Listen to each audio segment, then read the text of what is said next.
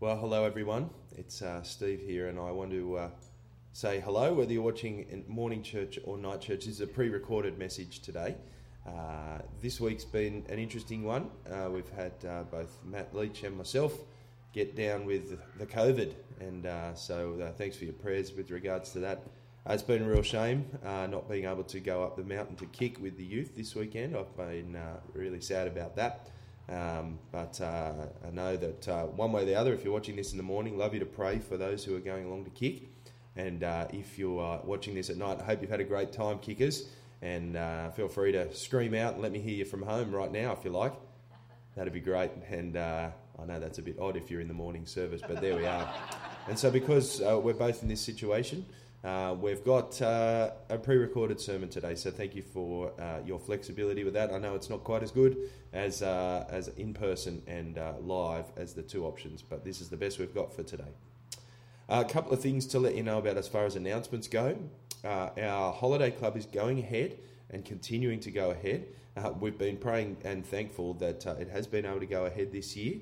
Um, although we've got a few challenges there with regards to that in the week ahead, but um, the team will step up and uh, and will organise that, and uh, most of it has been organised already. So we're really thankful for that, and uh, looking forward to what that week will bring. Uh, if you're able to bring some food for that, there's a clipboard going around just now in the service, and we'd love you to sign up to bring some food. Uh, and Rod and Wendy Gruggan are the people in charge of that. If you want more information, contact them. The Holiday Club is still open for registration, and so there's still a chance for you to register your kids for the Holiday Club year one to year six. Uh, and it's a great opportunity for them to invite friends to come along as well. It will be a great time uh, from 9 till 1.30 on Tuesday, Wednesday and Thursday. If you're a part of the team and you're wondering what's going on with Matt and myself out at different times, uh, I will send you some information about that today. And uh, if you haven't already received it, you'll receive it today uh, just uh, reassuring you of what's going to happen and that all the plans are in place actually, uh, and we can uh, go for it with regards to that. A couple of other things the Easter services are next weekend, and uh, we are planning on being fine for those. So we're looking forward to those. Good Friday, 10 a.m. and 6 p.m., and Easter Sunday, 10 a.m. and 6 p.m. The Good Friday service will be a little bit different as it has been in the past, and a soup dinner afterwards. Again, if you're able to make a soup dinner, Terry Mann's the person to see, and you can also sign up for that on the clipboard as well as it goes around today. Uh, please think about who you.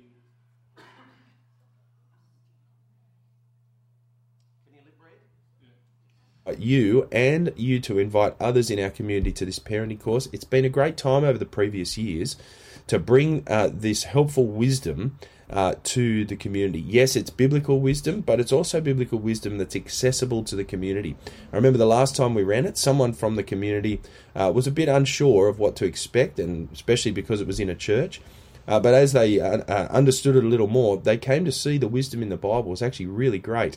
Uh, and uh, we're more and more committed to the course as time went on. So do sign up to come along and to uh, consider being a part of that six Monday nights and uh, please do sign up on the website for that. Now, the next thing to tell you about is about our marriage course. This is a fair way out, but we want to give you time to plan for it. It's on the 15th and 16th of July, and it's down in Kiama. And the idea there is that there's a, a session in uh, building a safe and strong marriage that we'll do together at Kiama Anglican on Friday night. And then you, as a couple, can stay over in Kiama at a place accommodation place of your choosing. And then uh, on Saturday, we complete the course uh, throughout the day.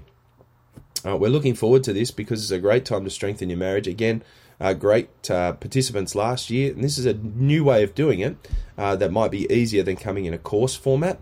And so, just uh, a day and a bit, one overnight getaway, uh, good for your marriage, but also good to build a safe and strong marriage. So, sign up for that now and put it in your diary straight away so that you can book that accommodation down in Kiama and make the most of that weekend together as well.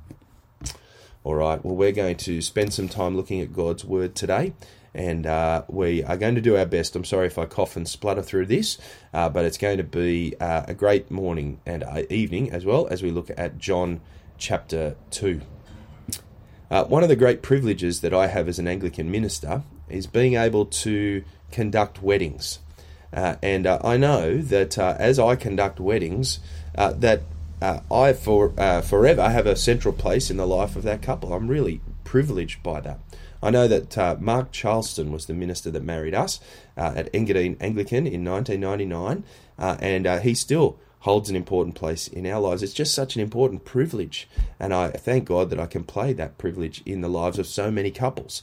It is a great and, uh, and generous privilege, and I love being able to walk with couples through towards their wedding day and conduct that service uh, uh, for them uh, and to uh, to help them uh, on day one of their marriage. It's a great and momentous day, your wedding day, isn't it? When you think about it like that. Now, of course, one of the things that happens when you prepare people for marriage is you're starting to talk about the wedding plans. Now, oftentimes, there's one person in the couple who takes the lead on this, and they're particularly keen to make all of the uh, detailed decisions, and they've got an idea in their mind of what the wedding must look like. Now, of course, to its extreme, there are TV shows like this, aren't there, that talk about, uh, well, uh, wedding planners and uh, and couples that are perhaps not on the same page with regards to their wedding plans. Uh, but we all know that they, there are important plans to be made, and uh, sometimes the other spouse uh, is just happy to go with the flow. Is that how it works? Uh, I'm not sure what it was like for you or what it is like for you. Uh, either way, everyone wants it to be a perfect day, don't they? And they say, What a wonderful day it's been. It's been a perfect day. It's been absolutely fantastic. What a great day. But imagine for a moment that you've organised the reception after the wedding, and you turn up to the reception venue and you find out that they weren't ready for you, or you booked the wrong day, or they just forgot about you. That would be an immediate problem, wouldn't it? All these guests arriving, maybe a hundred different guests, all dressed up in their suits, and there was a huge problem no food, no drinks, no room even to meet him. What would you do? I know for a couple recently, uh, they were stuck as a result of some of the flooding that was uh, taking place around the area, and they had to move their service from one place to another uh, at the last minute, and some of our church members were involved in doing that. Uh, and it was a very uh, successful job as far as I can understand it. If it didn't go to plan, what would you do? Well, I know that if you turned up to the reception venue and you'd done everything right and then it all went wrong, the couple would be well within their rights to feel annoyed, to feel frustrated, to feel, well, just a little bit ticked off. Well, such is the situation that Jesus found himself in at the very beginning of his ministry. Jesus' three years of his ministry uh, begins in John's Gospel in John chapter 2. And this morning, what we're going to see, and tonight as well, sorry, what we're going to see is that Jesus comes to take care of this situation. When all goes wrong in the wedding, Jesus comes to fix it and to show his glory. I'm going to pray, and then uh, we're going to dive into John chapter 2 together. Uh, Heavenly Father, please be with us today as we look at this part of your word. Please allow my voice to hold out, and uh, more than anything, that it might be uh, understandable and uh, relatable, and that uh, we might see your glory in the book of John's Gospel. And we ask it in Jesus' name. Amen. Well, like our weddings here, uh, weddings in the time of Jesus were also meticulously planned. Uh, in some way, it was a reflection upon the family to be able to look after their guests. And in some small way, it's the same today, isn't it? Many wedding celebrations today are very important and they uh, really focus on the hospitality of the family that are putting on the wedding. Well, in the Middle East, uh, many of these wedding celebrations would go on for days, sometimes a week or more. Uh, and uh, the family would organise this. And of course, you could imagine if it's hard to run a five hour reception, imagine how difficult it would be to run a five day one or even more. It would be really hard to organise all the things that you need and to have the wedding planned out and to make sure all the food and drink was there.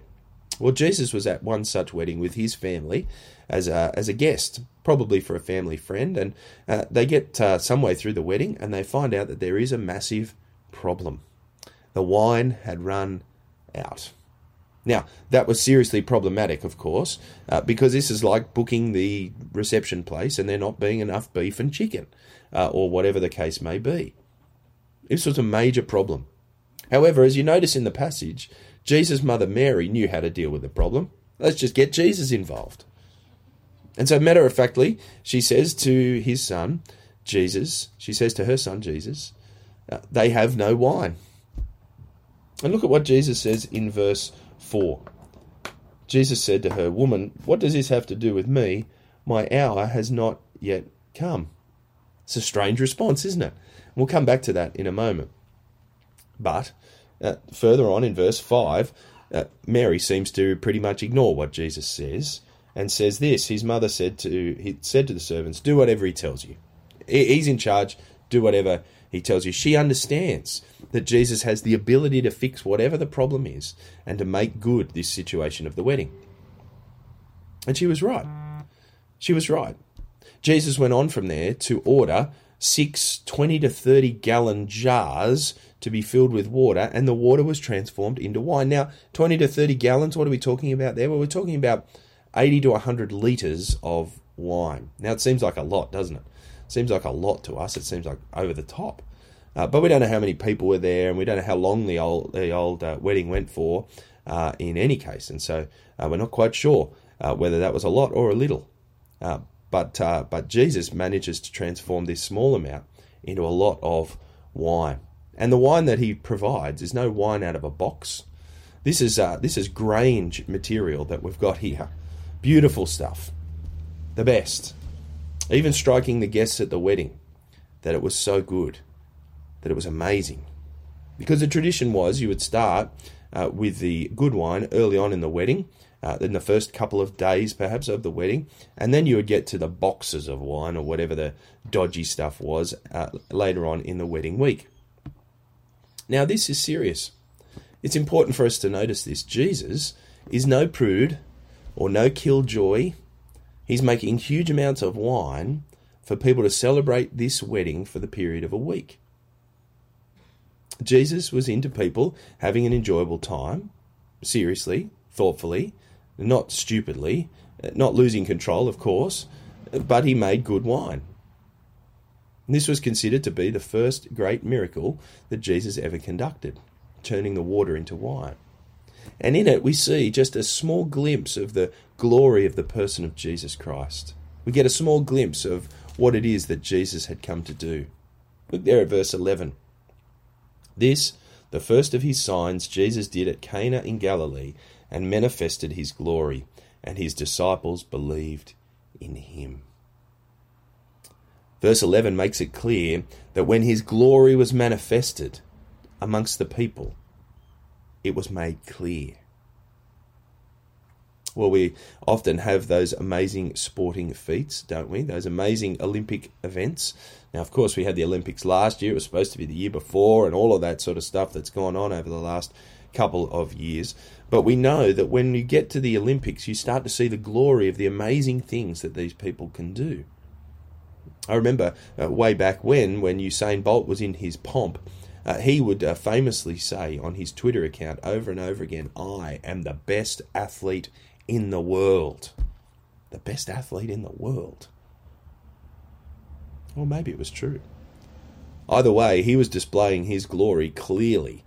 Now, what could he do? Well, he could run really fast for a short period of time, and that's about it. Nonetheless, he wanted to display his glory for everyone to see. But when Jesus displays his glory, he turns the water into wine, and verse 11 says he displays his glory, the glory of a greater glory to come a glory that shows off his greatness. Now, actually, it points forward to a, a glory that will be revealed later on in John's Gospel, later on in this particular book of the Bible. This is what brings us back to verse 4. Look at what Jesus says Woman, what does this have to do with me? My hour has not yet come. The hour for Jesus to show off his ultimate glory has not yet come. There is a greater glory than making water turn into wine. And this glory will be revealed amazingly in John's Gospel at Jesus' death, something we'll look at more closely again next week as we think about Easter together. A death which Jesus would die on the cross to forgive you and me from the sins that we have committed.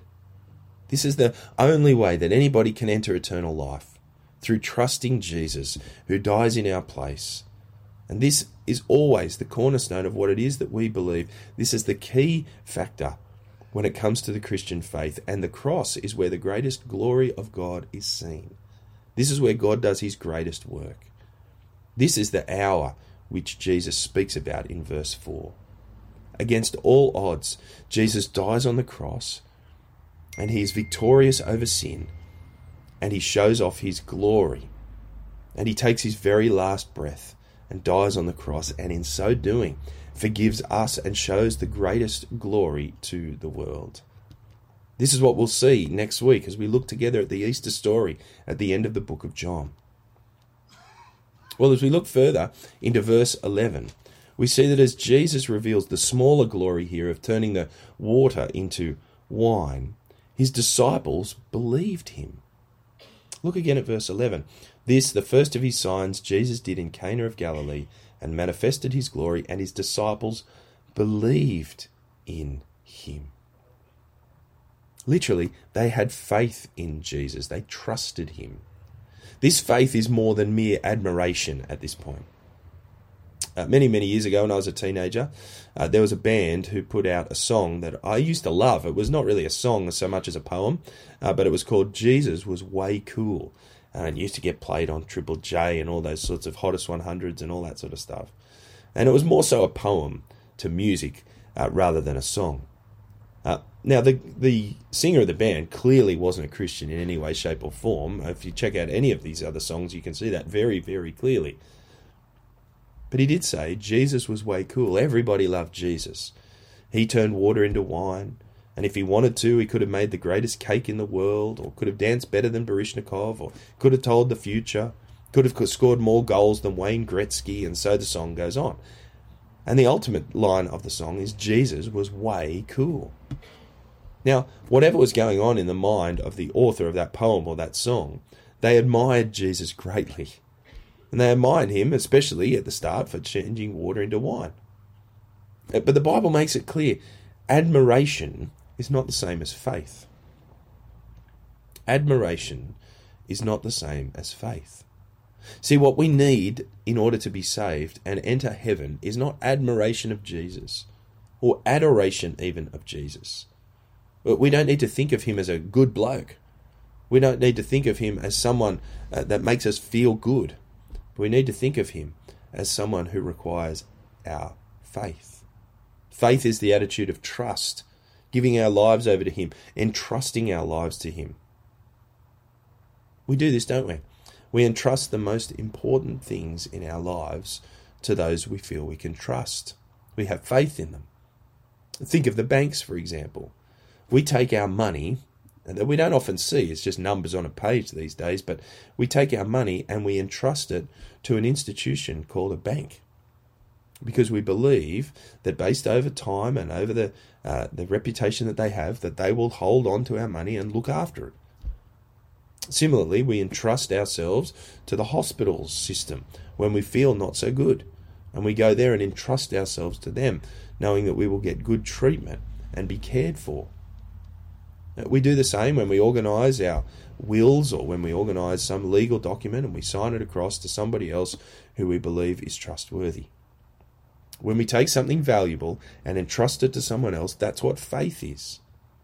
And Jesus is to be trusted not just with money, not just with documents, not just with our health, but with our lives. We take our lives and we give them to Jesus. We hand over our lives so that it might be controlled and influenced by Him, that He might be our Lord. Now, that doesn't sound like fun, does it? We like to have a, a, a, life where we are in control of our life, where we're in charge, where we call the shots, where we're doing what we want to do. But the Bible tells us that freedom is actually found when we give our lives over to Jesus.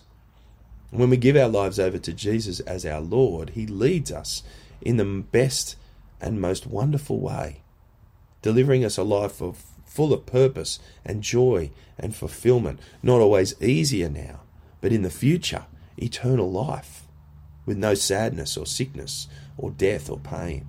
And the challenge for us is to give our lives over to Jesus, not only as our Saviour, but also as the Lord, the one who rules and reigns over us. The disciples did this. They had faith in Jesus. When they saw him turn the water into wine, they didn't just admire him like the guests at the wedding did. They had faith in him. Many Aussies today admire Jesus. They think he was all right, nothing wrong with him. He helped a few people, that's a good thing. Jesus was excellent, whatever, doesn't really matter. A wise character of history. But admiration is never enough. Jesus is looking for faith, for belief, for trust in Him, to give our life over to Him, to turn away from our sin and to turn towards Him in faith. Of course, this is the hardest thing to do, isn't it? From the time we've been little, we've been taught to be independent in our culture, to be our own person, to do our own thing. But this is not what Jesus is wanting us to do. He is wanting us to depend on Him, to rely on Him, to have faith in Him that is more than admiration. Well, finally, in this passage today, we see that it opens up for us a small glimpse of the future, a taste of glory, if you like. See, the Bible is clear about Jesus and his and a relationship with him being necessary for eternal life and heaven. That heaven spoke about is often talked about as glory. And here we see a little bit of that glory poking through. I don't know if you've uh, ever found yourself uh, driving down the south coast. Uh, as we drive down the south coast from now, uh, time to time, we find ourselves usually around that sort of Gerringong, Shellharbour area. There's a lot of paddocks and bits and pieces out there, and it seems to be always, you know, cloudy and whatever else. And just occasionally you see a, a shine of light come through the clouds. You know that noise, oh, that sort of thing. That, I shouldn't make that noise. Uh, that goes with it. And uh, when you see that, you think, oh, what a what a magnificent thing! The ray of a ray of light coming through the clouds. It's it's lovely to look at one of those. It looks like one of those scenes of uh, from the movies, or perhaps something you paint in a painting. Uh, but this is not the the glory that's coming down that we see here in John chapter two. Now, Jesus brings the very glory of heaven with him as he comes to minister on the earth. The glory which exists in heaven and which all Christians will one day share, not now, but one day in the future, is peeking through here in John chapter 2 for everyone to see. See, when Jesus turns the water into wine, he doesn't change the water into some sort of dodgy, watered down wine. He doesn't change it into the cheap plonk you get from the shop. He changes it into the best of the best, and the people notice it. And it's a little foretaste of, of heaven, where everything will be new and everything will be perfect, and everything will be as it was in the beginning, very good. My friends, this is what it's showing us in John chapter 2 that Jesus brings the to the earth in this part, in small part, some of the glory that's awaiting all followers of Jesus when they go to be with him. And this is what Jesus does on various occasions throughout his ministry. Jesus didn't always do the miraculous thing, he didn't always let the glory break through into this world. Occasionally he did as he conducted his miracles, and wellness was brought to people for a period of time. Feeding and providing was brought to people for a period of time. And here wine was brought to people for a period of time. But in all of those occasions, it was these small pieces of glory shining through to show us what it would be like when Jesus is in his complete glory and we go to be with him. It's a small glimpse of what's coming for all who will trust in Jesus. Now, I can't imagine what that would be like. When you see Jesus' ministry and he's doing the amazing things, you think, wow, that is wonderful. That is amazing. That is so different to our world. As Jesus brings these good things to the world, he doesn't just bring the good things, he brings the wonderful things. And to the people at this wedding, he allows them to taste just a small bit of the glory that uh, is to come. And so, for those of you who are already Christians, this is what awaits you as you are ready uh, to follow the Lord Jesus into his glory that this glory that Jesus has shown here in John chapter 2 is something that will be yours in the future. Now, it's not to be had right here and now. Uh, Jesus occasionally allows his glory to appear here and now as well in various different ways. But for the time being, we live in a broken and sinful world. But when we reach glory, ultimate glory with the Lord Jesus Christ, this is what life will look like for us. So perfect so amazing, we can't even bring ourselves to understand what it's about. Just as those guests at the wedding took the first sip of that wine and had their minds blown, so we will have that in all areas of life when we enter our glory with the Lord Jesus Christ. And this is why we yearn and wait for this coming of the Lord Jesus Christ. Because we want to experience what it is to be with Jesus forever.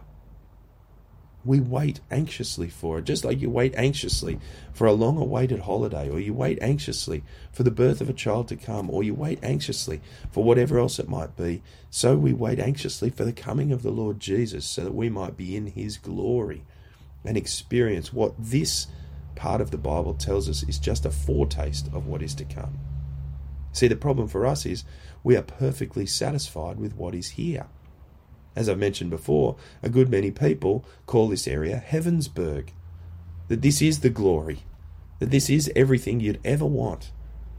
But the Bible says even Helensburgh, Stanwell Park, Otford, Coalcliff, and all the surrounds is a broken, sinful place where we see amazing things from God from time to time. But the glory that is to be revealed in the Lord Jesus in the future is like comparing that cheap wine to the best stuff, and that's just one thing in the glorious world that He's making for us. This passage reminds us not to place our hopes here in this world, but to place our hopes in what is to come, the glory that is to be revealed in the Lord Jesus Christ when He returns again. So know this when you read this passage of Jesus turning the water into wine, know that this is part of his glory. But his ultimate glory is shown at the cross. And that at the cross, where he dies for our sin, he invites us to have faith in him, not just adoration, but faith in him, trusting him, giving our lives over to him. And when we do, we have a future that is so secure and with even greater glory than what you see here in John chapter 2. Let me pray. Heavenly Father, we thank you for this part of your word that challenges us to see the glory of Jesus in the cross, in this small act of turning water into wine, and in the future, the glory that you will give to us who follow the Lord Jesus. We pray, please, that you might help us in all of this uh, to uh, continue to give our lives over to Him that we might experience the glory in the future that you promise to all who trust in you.